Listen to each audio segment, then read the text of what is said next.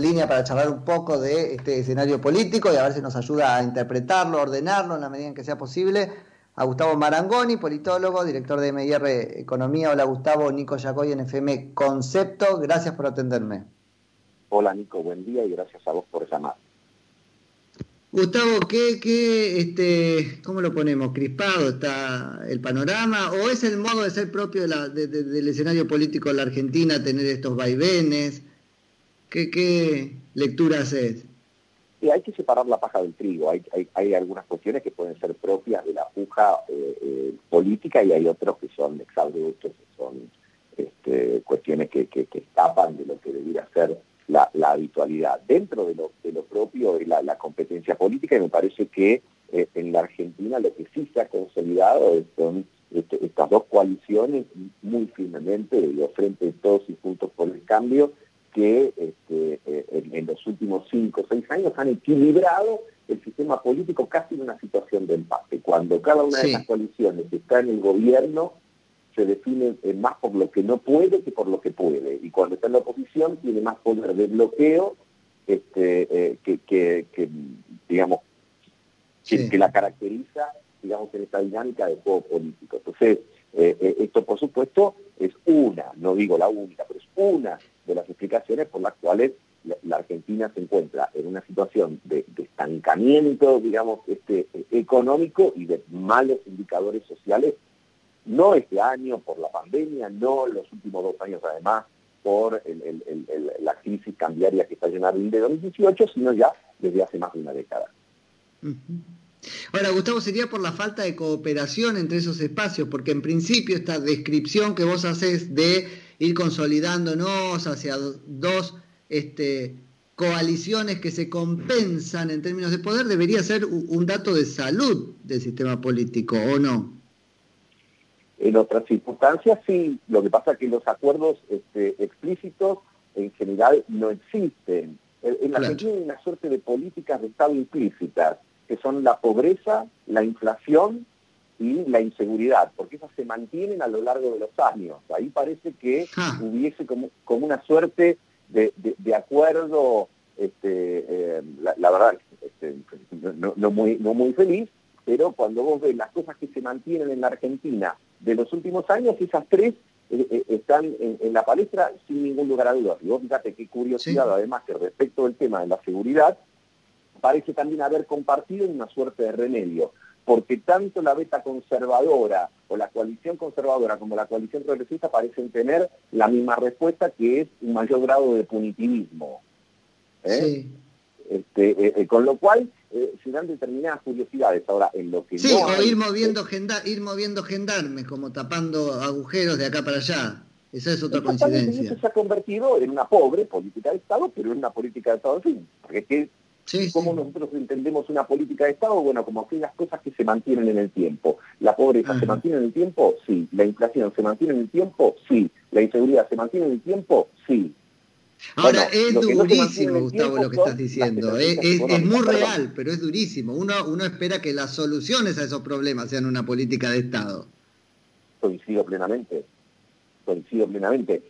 Ahora, la solución o las soluciones para estas cuestiones, por supuesto, evidentemente son más difíciles de transcurrir, porque justamente las políticas económicas tienen un grado de amplitud térmica enorme. Es decir, vos mm. fíjate que eh, por tomar solamente los últimos cinco o seis años, pasamos, y muchas veces dentro de una misma administración, a tener regulación absoluta del mercado de capitales, liberación absoluta del mercado de capitales, regulación absoluta del mercado de capitales. Libertad de regulación de precios, libertad de precios, regulación de precios. Insisto, en algunos casos se ha dado dentro de las propias administraciones. Entonces, cuando vos tenés un nivel, digamos, de oscilación tan grande en tan poco tiempo las herramientas para poder superar esto que decíamos de, alguna manera las malas políticas de Estado vigentes en Argentina se dificulta. Ahora, ahora queda entonces dar un segundo paso que va a ser igual de dramático, y es reconocer qué cosa, qué, qué está emergiendo, la incapacidad de la política argentina por resolver los problemas, de la sociedad argentina por darse dirigentes que los resuelvan. ¿Qué hacemos con eso? Bueno, me parece que en primer lugar individualizar lo que son algunas causas que vienen desde, desde muchas décadas. Y esto me parece que tiene que ver con una Argentina que tiene este, productividades muy heterogéneas desde el punto de vista económico. Hay sectores que tienen una alta capacidad de inserción global y hay sectores que no la tienen. Ahora, el, el tema no se trata de elegir entre uno y otro. ¿Por qué? Porque generalmente los que tienen alta capacidad de inserción en la economía global generan poca fuente de trabajo y los que tienen este, eh, eh, baja competitividad, sin embargo son más mano de obra este, intensivos. Así que ahí tenés que encontrar una suerte de, este, de convivencia que se traduce en muchos lugares, entre ellos también en la política fiscal. Digo, eh, a ver, creo que lo importante es tratar de Mira, lo mismo que pasaría en un edificio de, propiedad horizontal. Vos tenés que eh, regular normas de convivencia y más o menos cumplirlas, digamos. Y uno sabe a veces lo difícil que es articular cuando se vive en un consorcio, ¿no? Porque tenés consorcistas que a lo mejor quieren este, hacer un despliegue de gasto de dinero para tener un palier que impresione y hay otros que quieren hinchar al encargado para bajar costos. Bueno, algunos en el medio, que en este caso la clase dirigente, son los que tienen que articular, bajar esa amplitud térmica y de alguna manera poner los, los, debates dentro de un marco de la posibilidad de realización.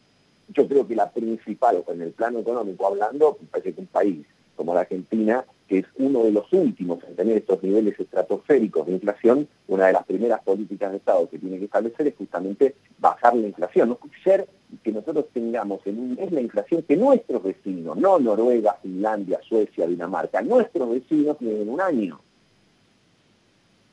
Este año, si todo sale bien, vamos a tener una inflación de 40% en medio de una recesión mayor de 10 puntos de caída del PDI. No, no, Gustavo, y hablábamos estamos, estamos en otro canal, entonces yo te diría, vamos, vamos a, digamos, a analizar de nuevo lo que yo decía como las políticas de Estado existentes en la Argentina. Bueno, la, inflación, bueno, eso es una política, es un consenso que tiene que cambiar no podemos aceptar. Sí, ahora hay una dirigencia, porque otra manera de explicarlo es que hay una dirigencia que de la subsistencia de esos problemas eh, se aprovecha. Estoy buscando la manera de decirlo de la, de la forma menos dura. Se aprovecha, es decir, eh, de alguna forma de la inflación, de alguna forma de la pobreza y de alguna forma de la inseguridad, porque si no, ¿cómo explicamos? Bueno, esa podría ser una parte de la explicación, pero la, la otra también es que de alguna, vamos a ver con términos futboleros, Nico, el, tema es que cuando uno gobierna, el otro se deja en Orsay. Mm. ¿No? Por ejemplo, vamos a un caso prototípico de esto, que es el tema de jubilaciones y pensiones. Todos sabemos que el sistema de jubilaciones y pensiones de la Argentina se lleva entre el 45 y el 50% del presupuesto. Y que como la población va envejeciendo y nosotros tenemos un sistema de jubilaciones con características muy determinadas, esto se va haciendo un peso muy grande. Lo hizo este, la anterior administración, dijo, bueno, vamos a hacer este, un cambio en la fórmula este, de indexación jubilatoria. Se armó el, el despiole que recordarás de diciembre de 2017. Bueno, sí, antes que eso, pero antes que eso, Gustavo, hubo una administración que dijo, da lo mismo aportar que no aportar, y todos van a ser igualmente jubilados. No es que bueno, eh, ahí ya complicó todo.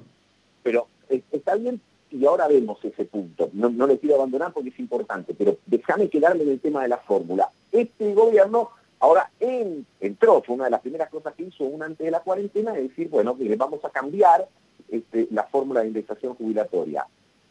Y se invirtieron los roles. Quienes ayer eran este, los más severos defensores, digamos, del ingreso jubilatorio, digamos, hoy defienden la reforma. Y quienes ayer defendían esa misma reforma, hoy la critican. Esto es lo que yo te digo del tema de los Y Lo concreto es que vos tenés que ver qué haces con ese 45-50% del presupuesto que crece a una velocidad mayor que la recaudación. Entonces, lo lógico es que vos, que vos plantees la forma que lo que se paga en este caso en jubilaciones y pensiones, tenga, algún, eh, tenga un vínculo directo y mayoritario con lo que vos recaudás, porque si no todo es literario bueno, lo que, lo que pasa es que la figura del Orsay, pero no está bárbara, pero hay algunos que siendo oposición te prenden fuego a la cancha, no es lo mismo que dejar Pero seguro, pero y ahí vamos cuando vos querías identificar los comportamientos ¿eh? este, que, caracterizan, digamos, a la forma de hacer política en Argentina, te encontrás con eso, lo que yo te digo que es la ley de los hay, es decir, te dejan los hay. Así podríamos evaluar las, las otras este, eh, eh, em, cuestiones de, política pública. No quiero dejar pasar el comentario que vos hacías respecto a lo que en algún momento se, este, dio lugar a eh, las jubilaciones este, mediante la, moratoria previsional. Que ahí el, punto es que, es cierto, se habilitaron jubilaciones a este, casi dos millones y medio, tres millones de personas que no habían hecho los aportes y obviamente eso hay que mirarlo este, con una mirada crítica y decir que esas personas tengan un ingreso determinado es este, probablemente mucho más económico que no tengan ninguno y que vos después del Estado lo tengas que absorber. Lo que queda para reflexionar es si, si debió haber sido en la forma equivalente a una jubilación como los que habían aportado. No, no, es que una cosa es algo que tiene naturaleza de asistencia social y otra cosa es algo que tiene naturaleza previsional. Esa sola distinción yo reclamo. Perfecto, estoy totalmente de acuerdo. Entonces, eh, digo, son esas las discusiones, eh, en última instancia, que este, tenemos que dar. Y ahora, digamos, se supone que con la presentación del presupuesto 2021, que se tiene que hacer según la Constitución, el 15 de septiembre, vamos a tener también las características, según dicen algunos, que han dejado trascender, entre ellos la responsable de la FIP, una reforma fiscal. Bueno, también ahí veremos cuántos pares son tres botas. Digamos, también ahí veremos... Agarrate. Bueno, hasta el momento... No, no, agarrate porque digo, me parece que otra cosa que se está generando, dejando correr, y es una bola de nieve en la sociedad argentina, este, ¿cómo lo ponemos? El apresuramiento de un sector de la sociedad para sacarle a otro. Empujado a la necesidad hay un sector que te dice, necesito de lo tuyo. Pero ese que ponía, digamos la clase media, está esquilmada, no podemos bancar más. Nico, si la reforma fiscal, primero, si se lleva adelante una reforma fiscal, y no solo un aumento de impuestos, digamos, si, si lo que se lleva adelante es una reforma fiscal, y esa reforma fiscal tiene una orientación más pro recaudatoria que pro inversión, entonces vamos a estar este, probablemente reiterando algunos errores propios de nuestra característica, porque como vos señalabas muy bien, digamos, lo que no puedes hacer es matar a la gallina del huevo de oro, que en última instancia es la gente que tiene capacidad de generar este, recursos. No, que ya ni de oro son los huevos, ¿eh? A la gallina que pone los, huevos. Sean, de doble yema, de yema, no, no, porque uno dice de oro y después vienen estos, ellos tienen de oro y no necesitan el oro, o sea, estamos legitimando a alguien a quien le podés sacar. No, no, apenas un huevito blanco. Perfecto. Entonces, el punto ahí me parece que es importante, digamos, sobre todo para un país que tiene que salir de las consecuencias de la pandemia económica, de las consecuencias del endeudamiento, de la consecuencia del déficit fiscal, que ha sacado de la cancha a muchos pequeños y medianos empresarios, y no tan pequeños, digamos, ni tan medianos, en algunos casos grandes también, que no han podido resistir estos últimos años. Bueno, lo que fundamentalmente tenés que facilitar son las condiciones de recuperación para los que se han mantenido de pie o de rodillas a lo largo de estos últimos tiempos. Y eso y que se ha mantenido vinculado con la política fiscal y que se ha mantenido por consideraciones extraeconómicas. Se ha quedado el empresario familiar que no tiene la cultura de presentar la quiebra, pero si mirara la cuestión económica estaría habría tres veces más fundidos de los que hay. Bueno, a, esa, a, esas, a esos sujetos económicos hay que apoyarlos de muchas maneras, pero una de las fundamentales tiene que ver con la impositiva. Y vos fijate que muchas veces esos mismos este, unidades empresariales te dicen, mira, yo lo que quiero son facilidades. No sé cómo en un momento se les permitió liquidar el IVA 90 días y vos decís, che, ¿qué soncera? No, no hay ninguna soncera. Fue un elemento fundamental porque se estaba aliviando un montón. Bueno, me parece que hay que revisar este, criterios que tienen que ver con adelantamiento de, pago a cuenta de ganancias, que muchas veces son inexistentes, el hecho de no, de no ajustar por inflación este, balance. Digo, hay muchos eh, otros elementos que no tienen que ver estrictamente con lo fiscal, que tienen que ver con la litigiosidad laboral y con eh, algo que ha desaparecido en, la Argentina, eh, o, que por lo menos, este, no sé si ha desaparecido, pero, pero se ha desnivelado bastante, que es este, para las pequeñas y, las medianas empresas todo lo que tiene que ver con los costos de esa litigiosidad laboral. Entonces, este, creo yo que esas son cuestiones que hay que revisar porque vos lo que necesitas ya no en esta coyuntura, sino en la Argentina de los próximos años es que el país vuelva a crecer, porque la Argentina hace más de 10 años que no crece. Y sin ah, es muy interesante, porque todo lo que propones, Gustavo, es caminar hacia, hacia, la racionalidad, pero por otro lado vemos el escenario político y decís, no está dispuesto a caminar hacia ahí. Vos, vos comentabas todo esto con, en, potencial. Yo casi te, te lo condeno a que no, conociendo a los actores que hay dando vueltas y que tienen capacidad de decisión, o de convocar una conversación pública relevante sobre esto es que no va hacia ahí. Mira, a veces, Nico, para, para, no, eh, para no ser tan pesimista, digamos, uno tiene que considerar también que este, a veces las dirigencias hacen las cuestiones por convicción y a veces las hacen por necesidad. La verdad, por mí que la hagan por lo que sea, pero que se haga, digamos, porque a lo mejor algunos no creen en estos instrumentos, les gustaría aplicar otros, pero la realidad también tiene leyes como la física. ¿eh? Entonces, este, si, vos mañana este, querés hacer una reforma fiscal donde subís, no sé, este, los impuestos de manera exorbitante y los llevás, no sé, al 30, al 40, al 50%, ¿qué quiere decir? ¿Que vas a recaudar más? No. Ahí, ahí aparece la advertencia de Dual, de una sociedad crispada, capaz de explotar, digo que tiene ese viso de realidad. Lo que pasa que eso que vos traes, Gustavo, que es otra forma de la racionalidad, requiere un actor que, se, que sea dócil frente a la realidad. Por ahí tenemos un actor que prefiere relato a realidad. Y ahí el problema, no podemos conmover, no le podemos contar lo que pasa. Decidió no entenderlo. Yo creo que es, este, importante eso que, que, planteás de interpretar los datos que te va dando la realidad, porque también ahí puede ser que la Argentina puede tener y tiene, de hecho, oportunidades este, que se pueden aprovechar.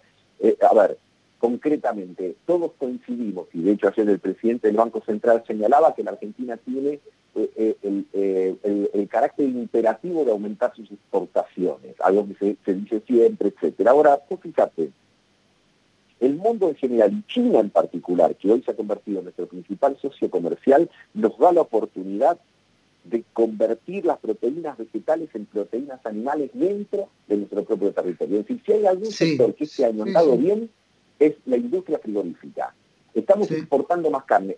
A ver, para explicarlo sencillo, es mucho mejor exportar carne que exportar los, eh, eh, los granos que esos, esos animales comen. Es mucho mejor exportar pollo, exportar cerdos, exportar vacas, vacas me refiero, carne procesada. Sí, sí, sí, sí, pero está claro. Exportar granos de maíz, es varios pasos adelante en el agregado de valor, aunque siga siendo una cosa de la naturaleza.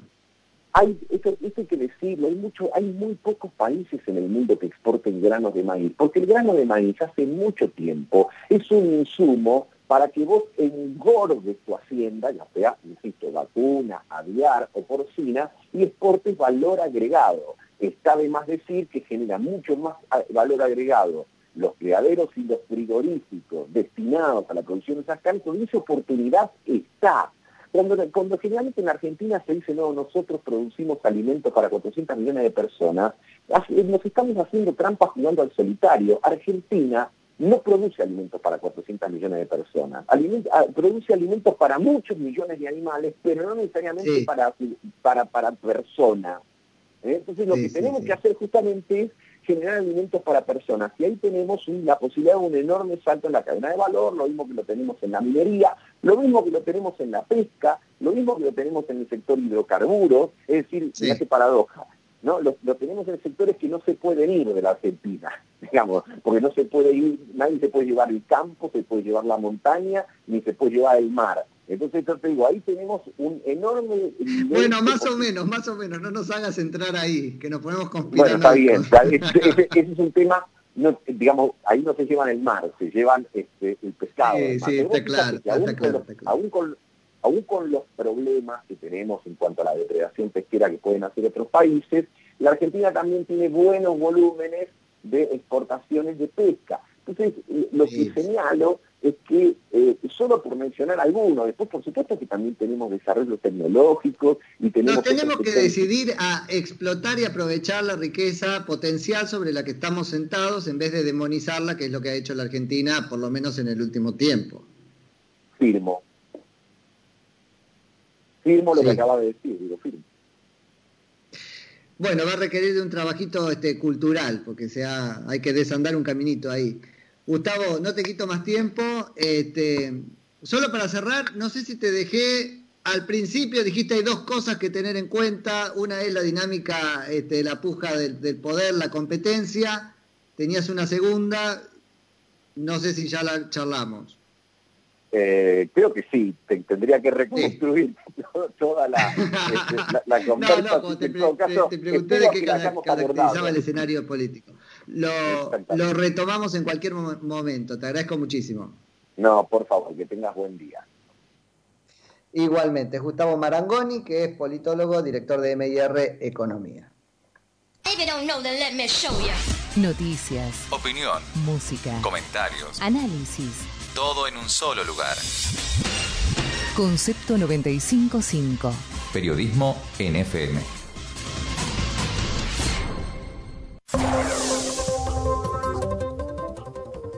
Es la hora 9, 12 minutos, temperatura 16 grados 8 décimas, humedad 89%.